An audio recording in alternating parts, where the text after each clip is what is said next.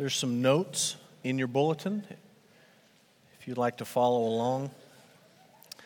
This morning is the end of our Little G God sermon series. Next week, we're going to jump into something new, which is really something old. We're going to talk about the book of Exodus and the story of the Exodus starting next week on Sunday mornings. And that sermon series is going to take us all the way from next Sunday all the way to April Fool's Day 2018, which is a big day because that is my four year anniversary at the church, and I think it's fitting that April Fool's Day is my anniversary here at the church. That was the first day I worked here officially. And more importantly, far more importantly, you may or you may not know that April Fool's Day next year is Easter Sunday, which again is kind of fitting if you think about it. And uh, we're going to study the book of Exodus. I know sometimes uh, in churches, we've done this here a couple of times, we sort of work through a sermon series that fits with the calendar. So maybe you, last year, you remember we went through a Thanksgiving sermon series and we went through a Christmas sermon series. We're not going to do any of that this year. We're just going to plow through the text, through the scriptures, and uh, trust that God's word is powerful. And we're going to look at one of the greatest stories in the Bible, one of my favorite stories in the Exodus. And so, if you want to get a jump start on that and be thinking in that direction, just start in the beginning of Exodus and start reading. That's what we're going to talk about starting next week all the way up through Easter Sunday. This morning, we're wrapping things up. This is the eighth week that we've talked about little g gods. And I just want to give you a series summary. We've talked about the little g God of love and children and money and success and power and country. There are many other little g gods that you may deal with in your life. That list is certainly not exhaustive. But one thing we've said every week when we've looked at each one of these individual little g gods is this they always disappoint, they never deliver, and they always destroy that is universally true of whatever thing or person or idea that you allow to become an ultimate thing or ultimate person or ultimate idea in your, in your life. If you allow anything other than God to take God's place in your life, just mark it down as certain. That thing will always disappoint you, it will not be able to deliver you, and it will always bring destruction into your life. Another way of saying that, and we've said this almost every week, is that little g gods can't make you happy. They will never make you happy. Despite the fact that you and I really believe when we chase these things and we make them ultimate things and we put them at the center of our lives, we think that getting it will make us happy. It's just not how it works. Little g gods, and this is sort of what we're going to talk about this morning, they can never be removed in and of themselves, but they can be replaced. They can't be removed, but they can be replaced. Really, what I'm driving at here is the idea that when it comes to worship, you and I don't have the option of neutrality. Just because you see an idol in your life, something that's become an ultimate thing, and you want to get rid of it, doesn't mean that on your own you can just sort of root that thing out and then worship nothing. Worship abhors a vacuum in your heart, and you will worship something. So if your plan is, okay, I don't want to worship the little g God of love or the little g God of money or the little g God of country, and I'm going to get rid of that thing, the only way you're going to find success is to replace it with the big G God, not to replace it with some other little g God that will rush into your heart before you ever realize it.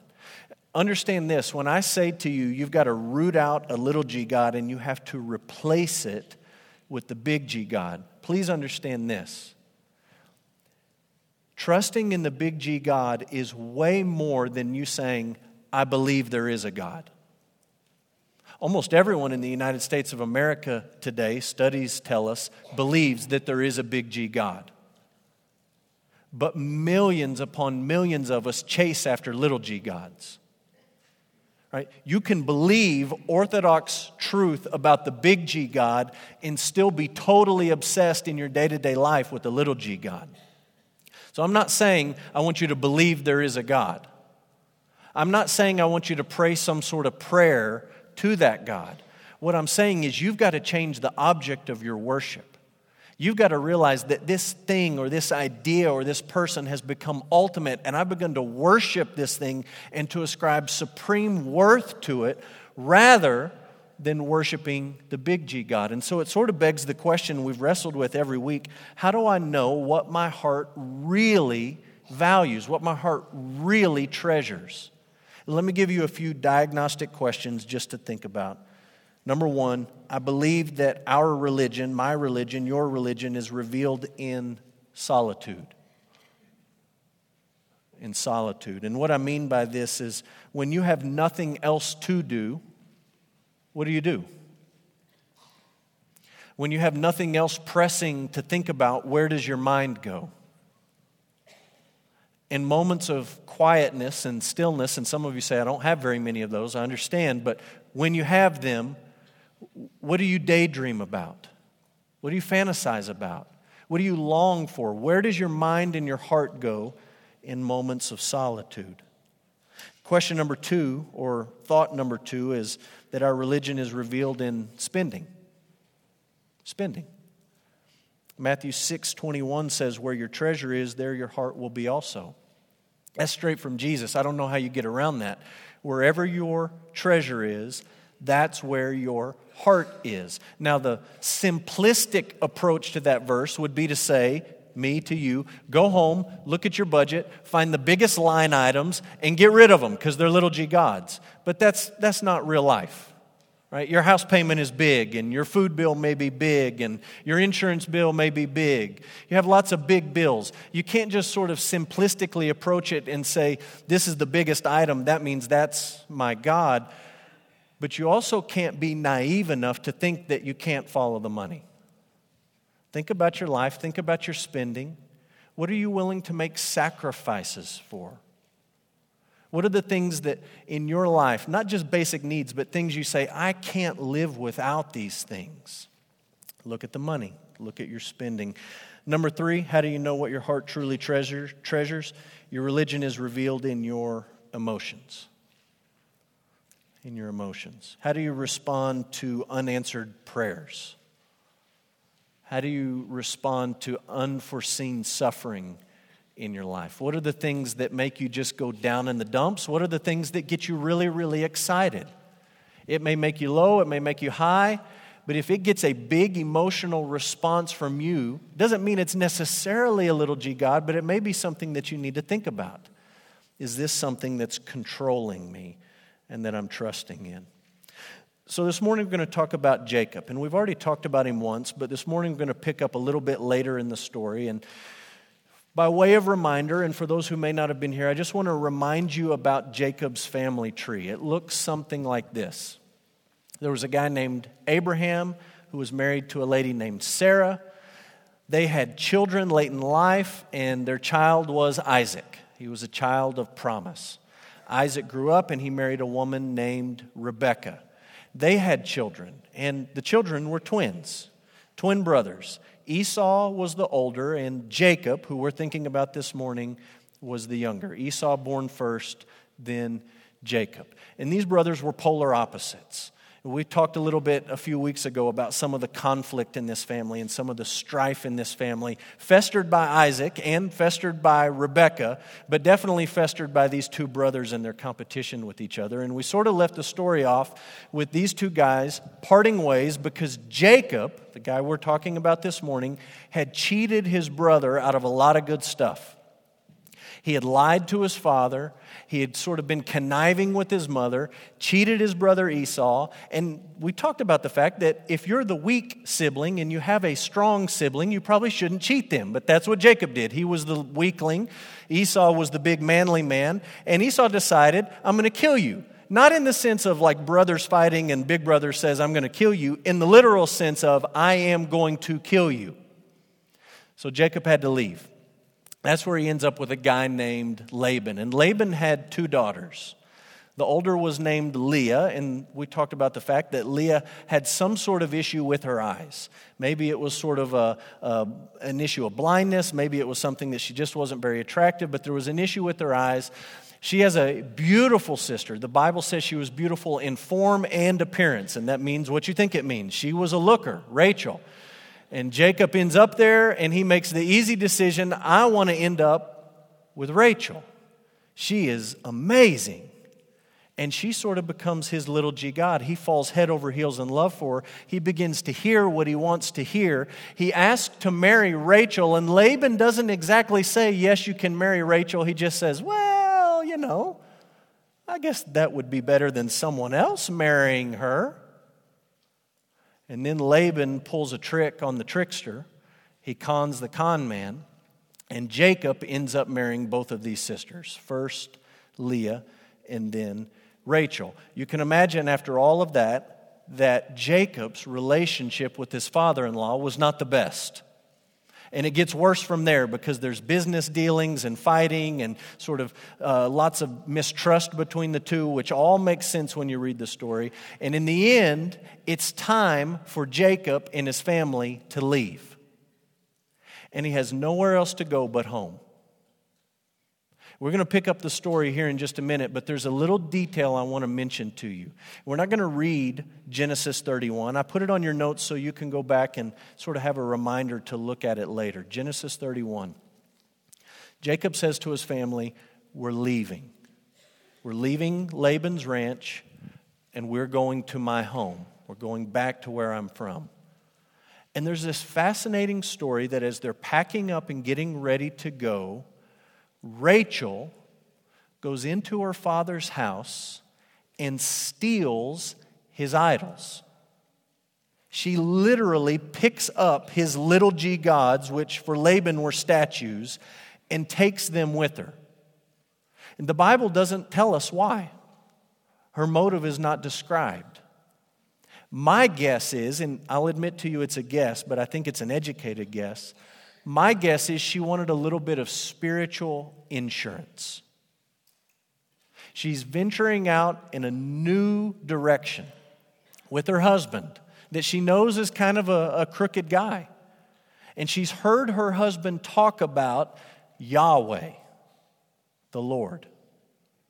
That's a, a foreign God to her. She doesn't know Yahweh, and she's going out away from her family. And I think what Rachel's doing is she's saying, Look, I'm going to go I'm going to trust my husband. We're going to follow Yahweh and the promises that He's made us. But I'm going to, I'm going to hedge a little bit. I'm going to bring these other little g gods along with us. I'm going to bring these other little g gods along. In case things don't work out, I've got something to fall back on. And I'll be honest with you, it may look a little more subtle in our lives than it did in Rachel's life, where she literally picks these idols up and takes them with her. But I think in the United States, in the Bible Belt, we do the exact same thing. The exact same thing. We pay lip service to the big G God. And we come gather together and sing songs to Him and we pray to Him and we fill in blanks on the sermon outline about Him. We do all of those great things. But then we hedge and we try to just tack on other things that might give us a little more security a relationship, or a bank account, or power, whether that's individually or politically. And we try to add all these little g gods to the big G God, and it looks way more respectable for me and you to do it because we're not carrying around statues, but we're doing the exact same thing. We're trying to tack on little g gods to the worship of the true God. We're trying to use, even as we pay lip service to the big G God, we're trying to use these little G gods to achieve our own ends. You can't do that. That's not how it works. It didn't work that way for Rachel, for Jacob, and it doesn't work that way for you. So, as we go through this series, and you may be tempted to sort of pat yourself on the back and say, Well, I'm not worshiping statues, and I'm here at church worshiping the big G God. I've got all this in order. Just know you got to examine your life and see Am I hedging a little bit? Am I trying to have the best of both worlds in some sort of unholy hug where I just try to hold it all together? That's just not how it works. Look in the text at Genesis 32. I want you to see verse 6. Verse 6 says that the messengers returned to Jacob, saying, We came to your brother Esau, and he's coming to meet you, and there are 400 men with him. So they packed up. Rachel has stolen these gods, and they're heading home. Jacob has sort of sent a scouting party ahead, and they say, Hey, you need to know Esau is on his way, and he's got 400 dudes coming with him. Now, just try your best to put yourself in Jacob's shoes. You've been gone for a long time. And the last time you were home, you cheated your brother out of his inheritance and out of the father's blessing. And the last thing you heard from your brother, who's a giant, hairy man, who's a great hunter, was, I'm going to kill you. All these years later, you're coming home, you have nowhere else to turn. And the scouts come back and they say, Hey, Esau knows you're coming, and he's coming too, and he's got 400 men coming with him.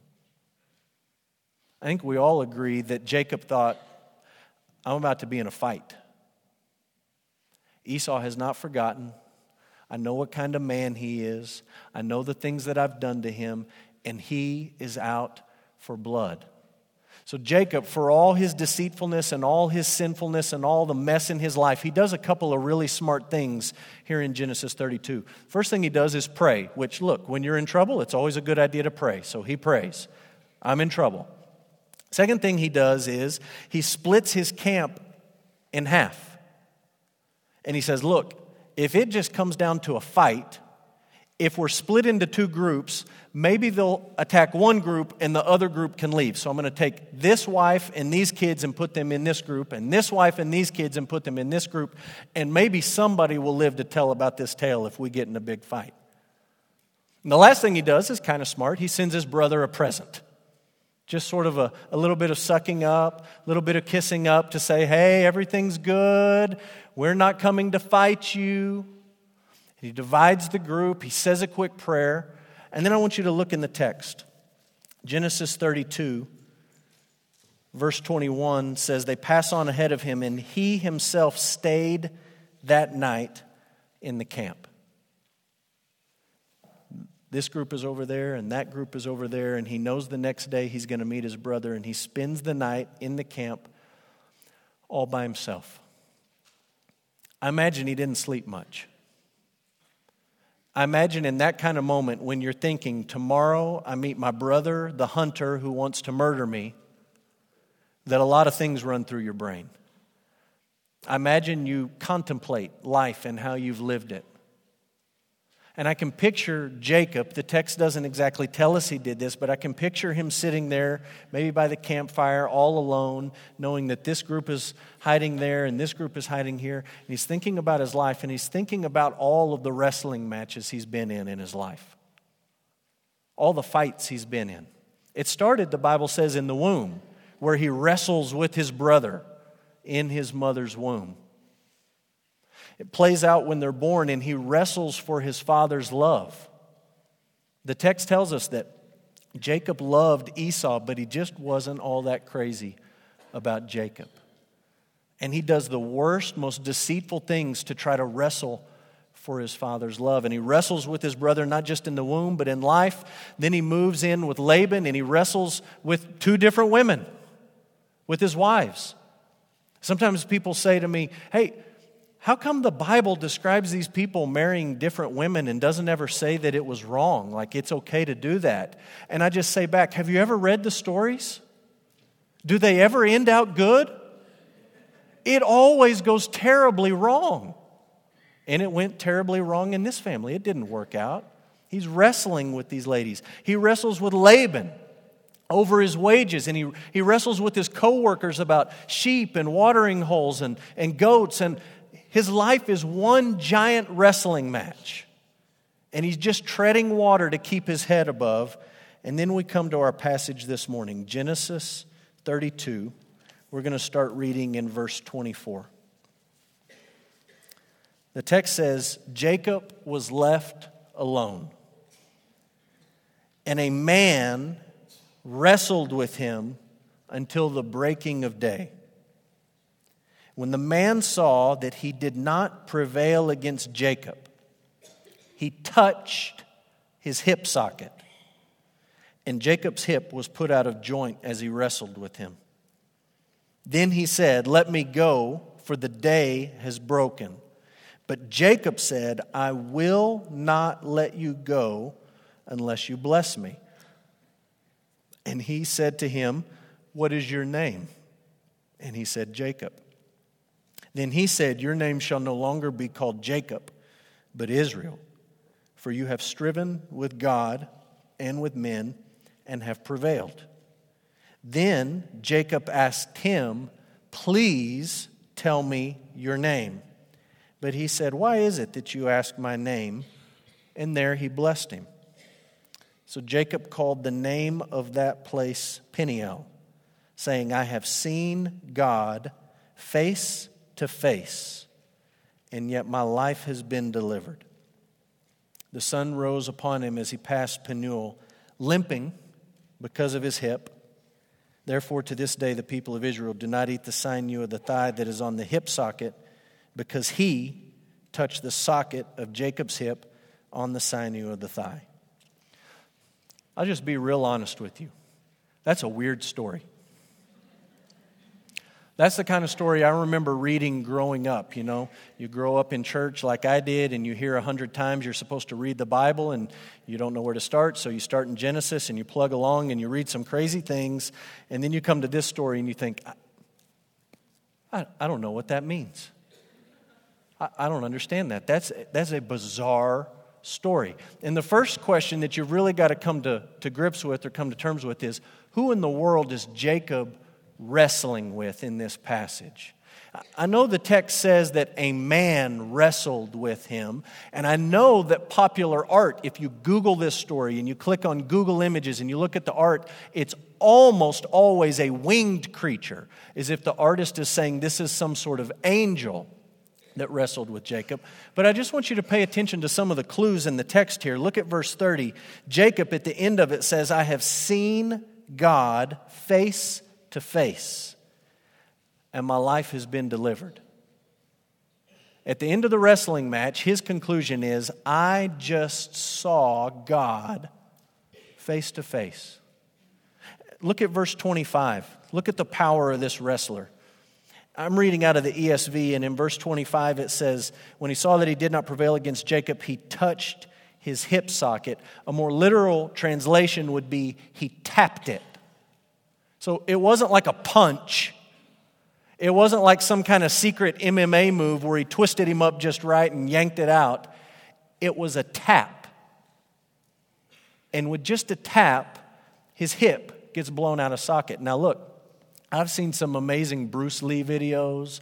You can get on the internet and find videos for just about anything that'll blow your mind. I've never seen a tap, a tap that blows somebody's joint out of socket. Verse 26 says that the wrestler, of all the times he could have decided to leave, he decides to leave when? As the day was breaking as the sun's coming up. And you read that detail, and at least in my mind, I think this reminds me of the, the passages in the Old Testament that say no one can see God and live to tell about it. This, this reminds me of the story of Moses asking to see God's glory, and God says, You can't handle it, but what I'll do is I'll put you in this rock and I'll shove your face in the corner, and then I'll pass by behind you, and you can see the backside of my glory with your face shoved in a rock, but anything else is going to kill you. And I think what you see is Jacob wrestling with God in the cover of darkness. And at the end of it, I, I just agree with Jacob's conclusion. He has seen God face to face, and he's lived to tell about it. This is what theologians would call a theophany.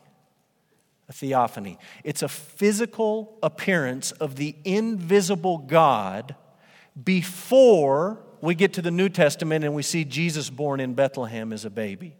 Right? To be theologically precise, we're saying this would be the second person of the Trinity. It would be anachronistic to say it's Jesus because Jesus hasn't been born yet.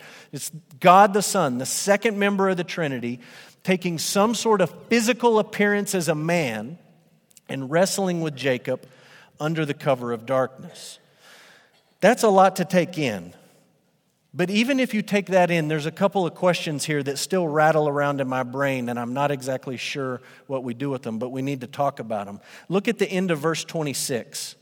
The text says that as he's trying to leave, as this wrestler is trying to leave, Jacob says, convinced that he's wrestling the Lord, God, he says, I will not let you go until you bless me. We know at the end he's shocked that he wrestled God and he saw him face to face and he lived to tell about it. But here he is, the wrestling match still going on, and he's saying, I will not let go until you bless me. If at the end he's shocked that he lived to tell about it, that means in the middle he expects at any moment that he could die.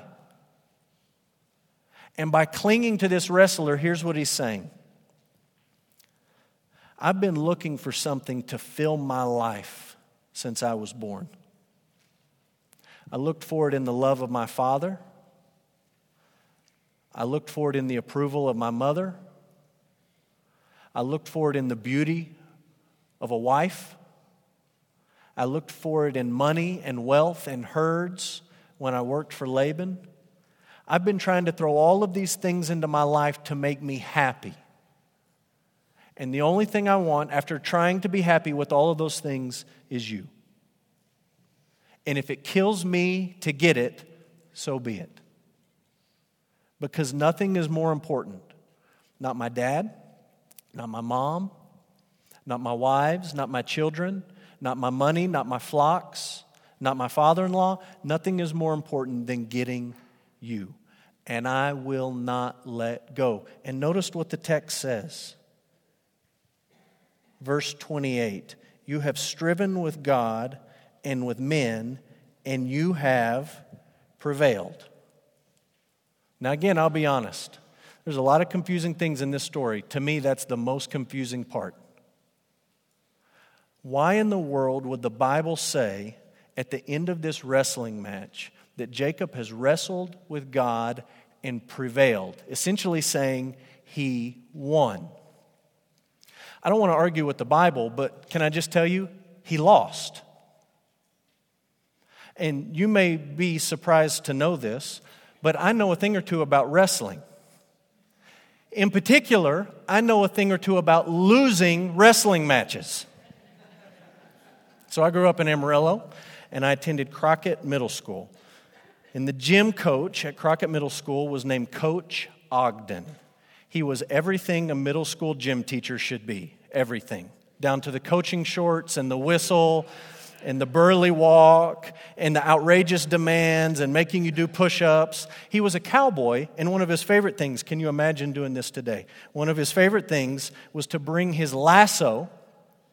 And if you were a knucklehead in gym, he would make you start on the baseline. He would stand at mid court and he would say, If you can get to the other end of the court without me roping you, you don't have to do push ups for the rest of the class. And so he would say, On your mark, get set, go. And you'd get down and you'd run as hard as you could. And almost every time he'd rope you right there at mid court. And then you'd do push ups. And in Coach Ogden's gym class, sixth grade, seventh grade, eighth grade, we always had to do a rotation of wrestling. Six weeks every year, wrestling. We did basketball, and basketball was okay. We did uh, bowling, and bowling was okay. We did ping pong. We had a ping pong rotation. I didn't mind ping pong. We did volleyball. I'm fine with volleyball. But wrestling, the worst 18 months of my life, added together sixth, seventh, and eighth grade, six weeks, six weeks of pop, wrestling in Coach Ogden's class. And to make it worse, this really did make it worse. All my buddies, I had about six or seven buddies. We had grown up all the way through elementary school together. We lived really close to each other. We all went to, to Crockett together. All my buddies loved wrestling. And at one point or another in middle school and even then into high school, they were all city champs. They wrestled at the state level, which meant even when we weren't in the six week rotation of wrestling, when we were at home or in the living room or in the backyard or doing whatever middle school boys do, I always had a buddy that wanted to wrestle. And you're saying, but you, you're so physically imposing now. How is it that you couldn't be a great wrestler? And, you know, in my middle school days, I hadn't lifted weights like I have now, and I wasn't as burly and muscular and strong. Wasn't all that coordinated. I'm just telling you, I couldn't wrestle to save my life. And the point of all that is to say to you, I know what it looks like when you lose a wrestling match it looks like Genesis 32. He lost. Here's how you know he lost. Number one, they wrestle all night long, and he cannot pin his opponent. So he certainly didn't, quote unquote, win. Number two, there's this secret finishing move of a tap on the hip. Not a half Nelson, you know, not some crazy MMA secret punch, just a tap. And his hip is out of socket. In the end, Jacob, you know, he lost, another reason, he's the one admitting his name. Culturally, that doesn't have a whole lot of significance to us because when we meet somebody, we just tell them our name and we don't think a whole lot about it. But in this culture, to admit your name to somebody like this was to admit your inferiority, especially when Jacob looks at this wrestler in the darkness and says, Please tell me your name. And he says, What are you talking about? You're going to ask me my name? What's your name? It's the equivalent of my buddies in middle school holding me down to the ground and saying, Say, uncle. I'm not letting you up until you say it, so you might as well say it. Say it. And that's what he says. And then to make it all worse, at the end, it's the wrestler under the cover of darkness that looks at his opponent and says, Your name isn't Jacob anymore. I'm changing your name. I have won and you have lost, and I'm changing your name. I'm looking at the story and I'm adding up all these clues and I'm saying Jacob lost the wrestling match. And then I come back to verse 28, and this is what it says You have striven with God and with men and you have prevailed. This is, I think, the only way to make sense of it, and this is on your outline. With God, when you lose, you win. And when you submit, you prevail. Everything in the wrestling match has every indication, every sign, every suggestion, every hint that Jacob at the end is flat on his back, calling and asking and begging for mercy. He is not the one standing over this man with his leg on his chest and his muscles flexed, saying, I won. He's groveling and he's begging and he's pleading for a blessing. He's having his name changed. He's not able to pin this man all night long. He lost. But the good news is that with God, when you lose, you win. And when you submit, you prevail we're going to wrap up this story. We're going to wrap up the whole series with a few concluding thoughts, concluding lessons. Here we go. Number one, Jesus alone makes sense of this story. Do not walk away from the book of Genesis. Do not walk away from Genesis 32 thinking that Jacob is the hero of the story. He's not the hero. He is consistently in the book of Genesis portrayed as selfish, petulant, foolish, cowardly, vicious, and conniving. He is not a nice man. He is not the kind of guy that you would want to be your next door neighbor. He's not the kind of guy you would want your daughter to go on a date with. He's a rotten guy. And you say, why in the world then, if he's such a bad guy, why in the world do you come to the end of the story and see God blessing him? Why would it work that way?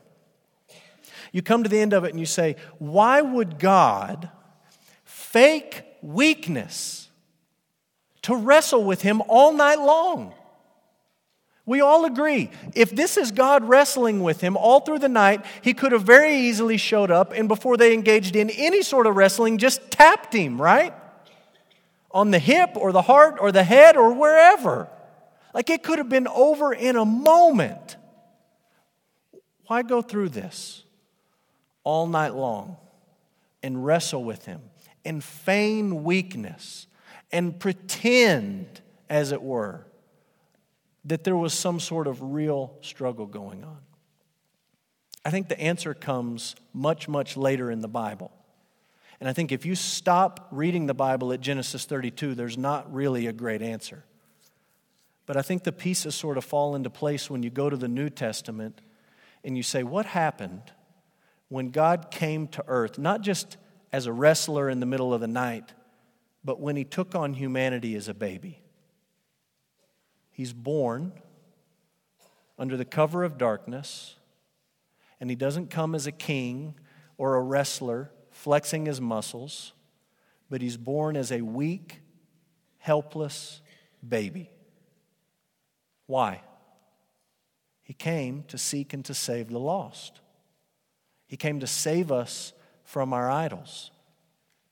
In Genesis 32, you see God becoming weak in this wrestling match to save Jacob from his idols, from his little g gods. And in Bethlehem, thousands of years later, you see the same God becoming weak to truly and fully and lastingly save us from our idols. Look, Jacob risks his life to secure a blessing. I will not let go of you until you bless me, even if it means that I'm going to die. Nothing else matters at this point. He lays his life sort of on the table as a risk. Jesus comes, there's really no risk about it. He knows this mission will cost me my life. And I will gladly and willingly lay it down so that I can save these people from their sins. If you think God in Genesis 32 wrestling with Jacob and feigning this weakness is a foolish, silly story, I don't know why you wouldn't think the same thing about the Christmas story. When the God who created everything simply by speaking, the God who is sovereign over every molecule that he ever created, becomes weak. And he becomes weak to save us from our idols. Lesson number two we must replace little g gods with Jesus. You can't just root them out, but you've got to replace them with Jesus. And I want you to look at Colossians. This is a great description of what this looks like. If you have been raised with Christ, seek the things that are above, where Christ is, seated at the right hand of God. Set your minds on things that are above, not on things that are on earth. For you have died, and your life is hidden with Christ in God. When Christ, who is your life, appears, then you also will appear with him in glory. Put to death, therefore. This is the getting rid of little g gods. You ready? Put to death sexual immorality, impurity, passion, evil desire, and covetousness. All of these things, this list of things that you're supposed to put to death, they are idolatry. You don't have to carry around a statue to worship idols. Just follow that list of sins. And Paul says you're an idolater. And he says you've got to put these things to death in your life. You've got to root them out and you've got to fight against them. How do you do that? You loop back up to the first part of the verse. You seek the things that are above. You set your mind on things above, where Christ is. You know that your life is hidden with Christ in God. You seek Jesus. You take Jesus and you allow Him to become the big G God in your life. He's the one you love, He's the one you trust, He's the one you obey. And you put these little G gods away. So you replace little G gods with Jesus. The last lesson is this following Jesus is more like a process than an event. It's more like a process than an event. And just to be clear, there needs to be an event. Meaning, there needs to be a moment when you confess to God, I have tried filling my life with everything but Jesus Christ, and right now that stops, and Jesus becomes the center of your life. I'm just reminding you and sort of encouraging you that once you do that, once that event or that moment happens in your life, you're not done fighting little g gods. You're going to wake up tomorrow and you're going to have to fight the same little g gods, and you're going to have to set your mind on things above and put Christ at the center of your life rather than love or money or children or power or country or whatever it is that you're prone to trust in. Look, you know that this is true because you see it in Jacob's life. I believe what we just read in Genesis 32 is the moment where Jacob, who had heard about the Lord, finally says, Enough's enough. I submit, and even if it kills me, I want you more than anything else. That was his moment. That was the event where he began to follow Yahweh. But if you keep reading about Jacob and the rest of his life, he continued to struggle. he continued to fight. He continued to have to wrestle with these little g gods. And you see it in the way that he interacts with his sons. You, you see it in the way that he interacts when he eventually moves to Egypt. You see it in all these ways in his life. An event, a moment, a decision is critical. And some of you this morning, you've never had that moment. You've just been chasing one little G God after another, after another, after another. And for you, you've got to start with the moment. You've got to start with the event where you say, you know what? Enough is enough. I'm turning from these foolish things, and I am trusting in Jesus. I'm all in with Jesus. I'm just warning you, and I'm reminding you, and I'm encouraging the rest of you who have done that. Every single day, you got to wrestle, you got to fight. You got to look at these little g gods that are so powerful and so pervasive in our culture, and you've got to put them away and you've got to replace them with Jesus. That's not just a moment or a prayer, but that's a process in following Jesus. So this morning, I want you to bow. We're going to pray together as we end this series. Father, our prayer is that you would expose the idols in our hearts, the people, the things, the ideas that we trust in rather than trusting in Jesus.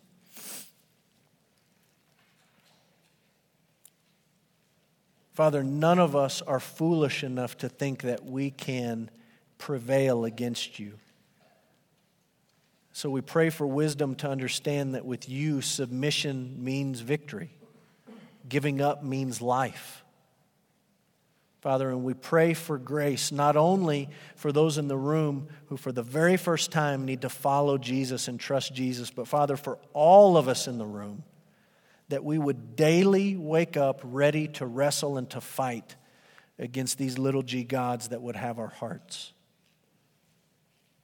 Father, we need your strength for that fight. We need your word to be living and active. We need your spirit to work in us and through us. Father, we need you. Father, be honored as we sing, as we reflect on who you are and the salvation that you have provided for your people in Jesus. We pray in his name. Amen.